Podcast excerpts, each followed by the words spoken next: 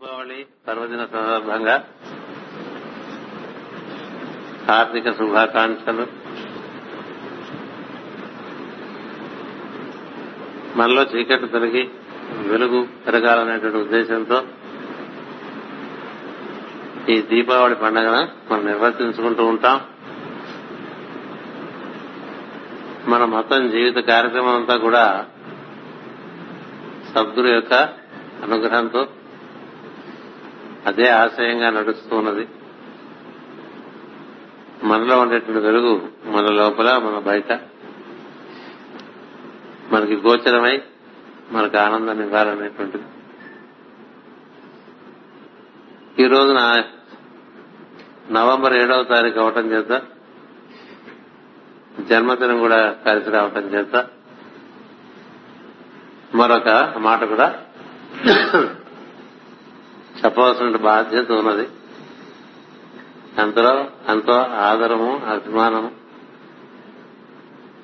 ఆసక్తి కలిగి మీరందరూ ఈ జన్మదినములకు సంబంధించినటువంటి ఈ కార్యక్రమంలో పాల్గొన్నందుకు నేను చాలా కృతజ్ఞుడి. జన్మదినం శరీరంలో మనం ప్రవేశించినటువంటి దినం. మాకు జన్మదినం లేదు, మనం శరీరంలో ప్రవేశించినటువంటి ఒక శుభదినం. ఏం చేద్దంటే శరీరంలో ప్రవేశించినప్పుడు కొన్ని ఉద్దేశాలతో ప్రవేశిస్తాం. ఈ శరీర మహత్యం ఏంటంటే మొత్తం భగవంతుడి సృష్టిలో మానవ శరీరం కన్నా వింతైనటువంటిది ఇంకోటిది లేదు. అందులో ప్రవేశించగానే క్రమంగా మనం ఎవరో మర్చిపోతాం, మనం ఎందుకు వచ్చామో మర్చిపోతాం, మనం ఏం చేయాలో మర్చిపోతాం. శరీరం తనకు కావాల్సినవన్నీ చేయించుకుంటూ ఉంటుంది. అంటే భౌతికంగా మన శరీరాన్ని పోషించుకోవటం అనే దాంట్లో ఎక్కువ మనం నిమగ్నం అయిపోతాం. అలాగే ఇంద్రియార్థముల వెంట ఇంద్రియములు పరిగెడుతూ ఉంటాయి. కారణం మనమే ఆకర్షణీయంగా ఉంటుంది. సృష్టి అమ్మవారి సృష్టిది, అత్యంత ఆకర్షణీయంగా ఉంటుందని చేత ఈ ఇంద్రియముల చేత ఆకర్షింపబడి అటుపైన మనకు ఉండేటువంటి అవగాహనగా ఉండేటువంటి పరిమితత్వం చేత వచ్చిన పని మర్చిపోయి ఏవేవో చేసుకుంటూ ఉంటాం. ఇంక వచ్చిన పని మర్చిపోయి, ఎందుకు వచ్చామో మర్చిపోయి, ఏం చేయాలో మర్చిపోయి, ఎక్కడికి ఇక్కడి నుంచి వెళ్లాలో కూడా మర్చిపోయి ఉన్న స్థితిలో మనకి అది గుర్తు చేయడానికనేటువంటిది లోపల నుంచి ఈశ్వరుడు అనుగ్రహించి మనకి స్వయంగా గుర్తు చేయటం కానీ సంస్కారవంతులకి స్వయంగానే గుర్తు వస్తుంది. ఇతరులకు గుర్తు చేయడానికి గురువు వస్తాడు. అందరికీ గురు ద్వారా జరగాలి అలా శాసనమే లేదు. ఎందుకంటే ఈశ్వరుడే గురుడు. అంచేత ఈశ్వరుడు తనకి తానుగా లోపల నుంచి తన వైపు కొంతమందిని ఆకర్షించేటువంటి సందర్భాలు ఉంటాయి. అంచేత ఆ విధంగా మనకి ఏదైనప్పటికీ గుర్తు రావడం ముఖ్యం. ఆ గుర్తు వచ్చినప్పుడు దానితో అనుగుణంగా నేను ఎందుకు వచ్చాను అనేటువంటి ప్రశ్న రావాలి. నేను ఎవరైనా ప్రశ్న తర్వాత వేసుకోవచ్చు. నేను ఎందుకు వచ్చాను, నేనేం చేస్తున్నాను, ఇందుకే వచ్చానా? రోజు మనం చేసే పనులని ఇట్లాగే చేసుకుంటాం కదా. మీ చర్విత చరవణలు అంటారంటే చేసిన పనులే చేసుకుంటూ చేసిన పని చేసుకుంటూ మనకి జన్మలు గడిచిపోతూ ఉంటాయి. అంచేతే మనకి ఎప్పుడు కూడా చరిత్ర పునరావృతం అవుతుంటుందంటారు. మానవ జాతి విషయంలో అది ఉమ్మడికి సత్యం. అవే పనులు అట్లాగే చేసుకుంటూ అట్లాగే పోట్లాడుకుంటూ అట్లా యుద్ధాలు చేసుకుంటూ అలాగే కింద మీద పడుతూ జాతులు బతుకుతున్నాయి. అందులో కొంతమందికి నేను ఇందులో నేను చేయాల్సింది ఏమిటనేటువంటి దాని మీద తపన ఉండాలి. ఆ ప్రశ్న చాలా తీవ్రమైనప్పుడు తదనుగుణమైనటువంటి మార్గం లభిస్తుంది, లోపల నుంచి ప్రేరణ కలుగుతుంది. ఆ ప్రేరణ కారణంగా ఇలా చేసుకుంటే బాగుంటుంది అనేది ఒక దృక్పథం కలుగుతుంది. లేదా కొంతమందికి బయట నుంచి సద్గురువుగారు ఇలా చేసుకుంటే బాగుంటుందని చెప్తే నచ్చుతుంది. రెండు విధాలుగాను లోపల ఈశ్వరుడే ప్రేరణ ఇస్తాడు. ఈశ్వరుడే గురు రూపంలో కూడా వస్తాడు. ఈశ్వరుడే లోపల నుంచి ప్రతినిత్యం బోధన చేస్తూ ఉంటాడు. ఎవరైతే ప్రతినిత్యం తన లోపలికి తాము పరిశీలన చేసుకుని అవలోకనం చేసుకుని వివేకంతో ఆలోచిస్తే లోపల నుంచి ఈశ్వరుడే ప్రతినిత్యం అన్ని విషయాలు చెప్తాడు. ఇలా చేసుకో, ఇలా చేసుకోక, ఈ విధంగా ఈ విషయాలు కొన్ని మానేసి ఈ విషయాలు కొన్ని పెంపొందించుకో, ఈ విధంగా సమయం కొంత వృధా అయిపోతుంది. వృధా చేయక ఈ విధంగా దీన్ని చక్కగా నిర్వర్తించుకో. భాషల విషయంలో కానీ, తిరుగుడు విషయంలో కానీ, మనకున్నటువంటి ఆలోచన విషయంలో కానీ చక్కగా దాన్ని ప్రతినిత్యం దాన్ని పరిశీలించినప్పుడు ఈశ్వరు యొక్క ప్రజ్ఞ అంతరాత్మగా మనకి బోధన చేస్తూ ఉంటుంది. అదే ప్రతి వారికి లోపల నుంచి వచ్చేటువంటి కార్యక్రమం. దాన్ని అనుసరించి మనం బయట పని చేసుకుంటాం. అలా పని చేసుకుంటూ ఉంటే క్రమంగా లోపల ఉండే వెలుగు మనకి గోచరించే అవకాశం. ముందే వెలుగు గోచరిస్తుంది అనుకోపోకండి. ముందు మనకి తరంగముల లోపల ఉండేటువంటి ప్రాణ తరంగములు, ప్రాణస్పందనములు అన్ని కూడా అవి గోచరిస్తాయి. వాటి ఎందుకు మనసు పెట్టడం చేత కొంచెం లోపలికి వెళ్తాం. లోపలికి వెళ్తే ఇంకొంత మనకి ఒక రకంగా శబ్దం వినిపిస్తుంది. ఆ శబ్దం వినిపించడం మొదలుపెట్టిన తర్వాత రంగులు కనిపించడానికి మొదలుపెడుతుంది. ఆ తర్వాత మనం చూడలేనంత తేజస్సు వరకు కూడా అది మనం తీసుకుపోతూ ఉంటుంది. అంచేత మూడు విధాలుగా లోపల మనకి కార్యక్రమం జరిగి లోపల నుంచి మనకు కావాల్సిన ఉద్బోధం అంతా వస్తూ ఉంటుంది. ఎంత లోపలికి వెళ్తే అంత మంచి విషయం.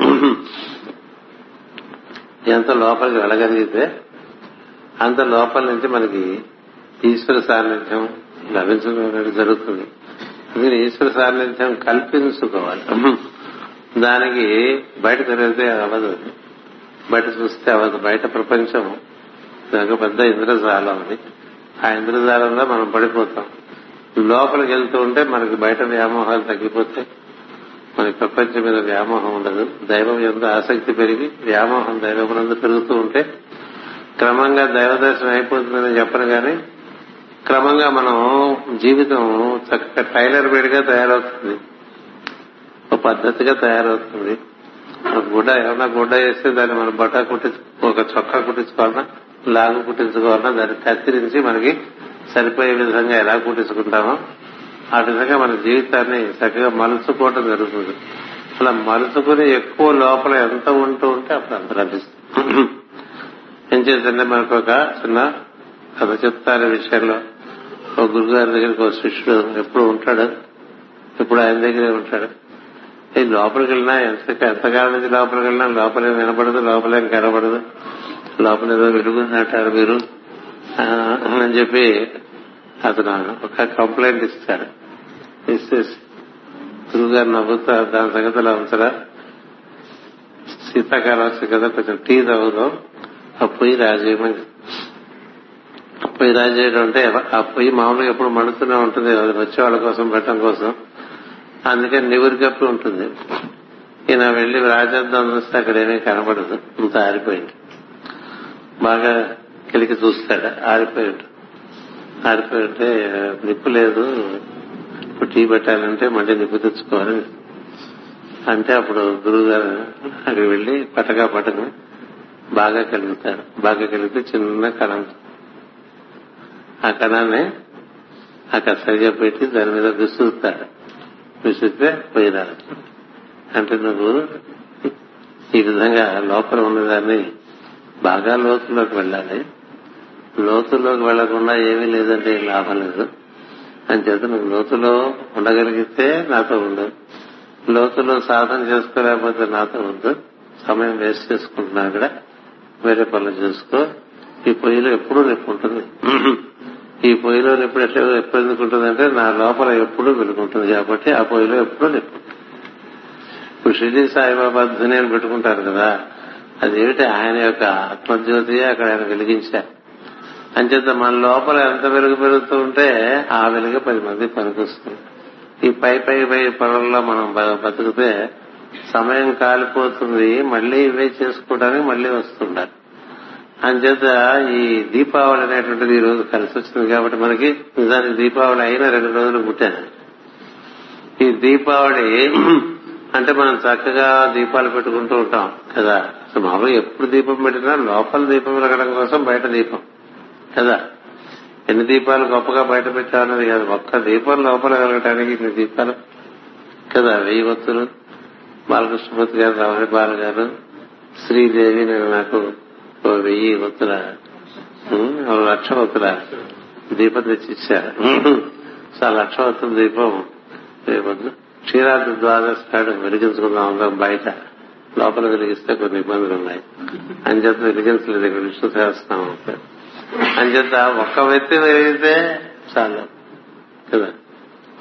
బయట ఒకటి వెలిగించామా, 10 వెలిగించామా, 100 వెలిగించామా, 1000 వెలిగించామా, 1,00,000 వెలిగించామా, 1,00,000 వస్తువులు నోవు చేసుకుంటారు కదా. ప్రతి వస్తువు వెలిగించడం వల్ల ఒక అనవసరమైన విషయం నాలో ఈ రోజు దగ్ధమైపోవాలి. మనలో ఉండేటువంటి అనవసరమైన ఆలోచనలు, భాషణలు, తిరుగులు ఈ మూడు దగ్ధం అవటానికి బుద్ధి తస్య జాతవేదు అని లోపల జాతవేదు లోపల పుట్టాలి. లోపల అగ్ని స్వరూపుని అగ్ని జాతవేదులు అంటారు. అంటే అతని నుంచి వేదం పుట్టిందంటారు, లేదా వేదం నుంచి అతను పుట్టాడంటారు. అంటే అలాంటి అగ్ని మన లోపల పుట్టడానికి మనం అనునిత్యం ప్రయత్నిస్తాం. అందుకనే మనం బయట కూడా దాని గురించి మర్చిపోకుండా ఉండడానికి కూడా బయట కూడా వెలుగునే పుట్టడానికి ప్రయత్నం చేయాలి. అదే మన ఆదివారం క్లాస్ లో శరత్ కుమార్ చెప్పిన విషయంగా చెప్పారు. మనం పొద్దున్న లేచి దిగించి సాయంత్రం పడుకునేంత వరకు మన దినచర్య అంతా కూడా భగవద్ దర్శనానికి ఒక అవకాశంగా భావన చేయాలి. కనిపిస్తున్న దాంట్లో భగవంతుడు చూడాలి. ఈ ప్రయత్నం చేసుకోవటం కోసం పుట్టినరోజు కదా. అది ఎంత బాగా చేసుకుంటున్నావు, ఇంకా ఎంత బాగా చేసుకోవచ్చు, అసలు ఏమైనా బాగా చేస్తున్నావా లేదా, ఇంకా అనవసరమైన విషయాలు ఏమైనా ఉన్నాయా నీ దగ్గర, ఏమైనా ఉంటే ఒక్కొక్కటి అనవసరమైనవి తీసేయటం ఒక పద్ధతి, అవసరమైనవి పెంచుకోవటం ఒక పద్ధతి. వెలుగు తెచ్చుకుంటే చీకటి ఉండిపోతుంటారు. సద్గుణములు ఒక్కొక్కటి చేర్చుకుంటున్నాం అనుకో, ఇతర గుణములన్నీ వెళ్ళిపోతుంటాయి. అంచేత ఒక్కొక్క పుట్టినరోజుకి ఒక్కొక్క సద్గుణం పెట్టుకున్నా 18 పుట్టినరోజులు జరిగితే చాలా 18 పుట్టినరోజులు 18 సద్గుణాలతో మనిషి చాలా రకాలుగా మలసపడతాడు. అంటే బండరాయిగా ఉండే మనిషి వికారంగా ఉండేటువంటి విగ్రహం ఒక అత్యంత సుందరమైనటువంటి శిల్పంగా మలసపడాలి. అలా మలసపడటం కోసం ఈ కార్యక్రమాలు చేసుకుంటూ ఉంటాం మనం. ఇది మనకేమవుతుంటే మనసు ఎప్పుడు అది మనకి అన్ని రొటీన్ చేసేస్తుంది, తంతుగా చేసేస్తుంది. అది ఎంత శ్రద్ధగా, అంత భక్తిగా ప్రతి చిన్న విషయంలో కూడా దాన్నే దర్శించుకుంటూ చేసుకుంటూ ఉంటే అప్పుడు మనకి క్రమంగా లోపల నుంచి మలసపట్టడం జరుగుతుంది. అందుకని ఇట్లా ప్రతివారు భగవంతుని చేత నిర్మాణం చేయబడినటువంటి అందమైనటువంటి శిల్పములే, దివ్య స్వరూపులే. అందరము దివ్య స్వరూపులే కాబట్టి వాటి పైన చేరినటువంటి అనవసరమైన విషయాలన్నీ కూడా ఏర్పారేస్తే లోపల మనకి ముత్యంలాగా మనకి మనం దర్శనమిస్తాం. అందుకోసం ఆరాటం ఉండాలి, అందుకోసం ప్రయత్నం ఉండాలి. అదే ప్రధానంగా ఇతర విషయంలో కూడా దాన్నే దర్శనం చేసుకుంటూ జీవితం అంతా దాని గురించే జీవించడం అనేటువంటిది అది చిట్ట చివరి మెట్టు మనకి సాధనలో. అది మనకే సిద్ధించినట్టయితే త్వరితగతిని మనలో కావాల్సినటువంటి శుభంకరమైన మార్పులు వచ్చి మనం ఏ ఏ దర్శనములు చేద్దాం అనుకున్నామో అలాంటి దివ్య దర్శనములన్నీ కూడా జరిగే అవకాశం ఉంటుంది. దర్శనములు జరుగుతున్నా జరగకపోయినా సాన్నిధ్యం అనేటువంటిది ఎప్పుడు ఉంటుంది. సాన్నిధ్యంలో ఉండేటువంటి వాడు వెండిదండాగా ఉంటాడు. వెలిగించబడిన తెర సాన్నిధ్యం, దాని మీద బొమ్మలు చాలా పడుతూ ఉంటాయి. ఎప్పుడో బొమ్మ పడ్డదని ఇంకా దాని గురించే మాట్లాడుకుంటాం, పాత బొమ్మల గురించి. కింద సంవత్సరం ఏదో కనబడ్డది నాకు, 16 రోజులు, 14 రోజున అని ఇప్పుడు చెప్పుకుంటే ఆ బొమ్మ పడ్డది వెళ్లిపోయింది. బొమ్మ కాదు ముఖ్యం, వెండితెర ముఖ్యం. ఎందుకంటే వెండితెర ఆధారంగానే బొమ్మలన్నీ పడతాయి. అన్ని దేవతా రూపాలు అదే ఆధారంగానే పడతాయి. అంచేత అది దాన్ని సాన్నిధ్యం అంటారు. సాన్నిధ్యం నిత్యస్మరణలోంచి వస్తుంది. నిత్యస్మరణ అంటే కనబడుతున్నదంతా అదేం తెలిసి ఉండాలి, వినబడుతున్నదంతా అదేం తెలిసి ఉండాలి. దాన్ని దర్శిస్తూ దాన్ని వింటూ దానికి సేవ చేసుకుంటూ ఉంటే క్రమంగా ఏదో అప్పుడప్పుడు తడుకుమని వినిపించడం కాదు, ఎప్పుడూ ఉండే వెలుగును సాన్నిధ్యం అంట, ప్రెజెన్స్ అంట. అప్పుడప్పుడు కనిపించే ఊరికే మనకు భ్రమ కనిపిస్తాయి, అహంకారం కూడా కనిపిస్తాయి. అలాంటి దానికన్నా ఇది చాలా సుఖం. ఎప్పుడు వెలుగుతూ ఉండేటువంటి వాళ్ళు గోపికన, వాళ్ళ కృష్ణుడు లేడు, ఇప్పుడు వచ్చాడు, ఇప్పుడు వెళ్ళాడు, ఇవేం గోలేదు లేదు కదా, ఎప్పుడూ ఉన్నాడు కృష్ణుడు. లేకపోతే దూడను చూస్తే కృష్ణుడు, ఆవును చూస్తే కృష్ణుడు, భర్తను చూస్తే కృష్ణుడు, చెల్లెని చూస్తే కృష్ణుడు, అత్తగారిని చూస్తే కృష్ణుడు, వారు చూస్తే కృష్ణుడు, మనం చూస్తే అంతా కృష్ణమయం అయిపోవటం అనేది సాన్నిధ్యం. అంతేగాని అక్కడేదో కృష్ణ బొమ్మ ఉంది కాబట్టి అప్పుడే కృష్ణుడు గుర్తురావడం కదా, లేదా కృష్ణాష్టమి నాడే కృష్ణుడు గుర్తురావడం, ఇలా ఒకటి ఉంటుంది కదా. ఇవన్నీ వచ్చిపోయేవిగా ఉంటాయి, వచ్చిపోయేవి దర్శనాలు. ఎప్పుడూ ఉండేటువంటిది సాన్నిధ్యం. అంటే ఎప్పుడు ఉండే సాన్నిధ్యంలోకి మనం ప్రవేశించే ప్రయత్నంలో ఉంటే అప్పుడప్పుడు దర్శనాలు కొంచెం కలిగినా అవి రకరకాలుగా మనకి బొమ్మ పడినప్పుడు బాగుంది. అన్ని రకాలుగానే పడచ్చు ఆ బొమ్మ. శివుడిగా కనపడచ్చు, విష్ణుగా కనపడచ్చు, కృష్ణుగా కనపడచ్చు, గణపతిగా కనపడచ్చు, కుమారస్వామిగా కనపడచ్చు, అగ్ని తేజంగా కనపడచ్చు, ఎలా అయినా కనపడచ్చు.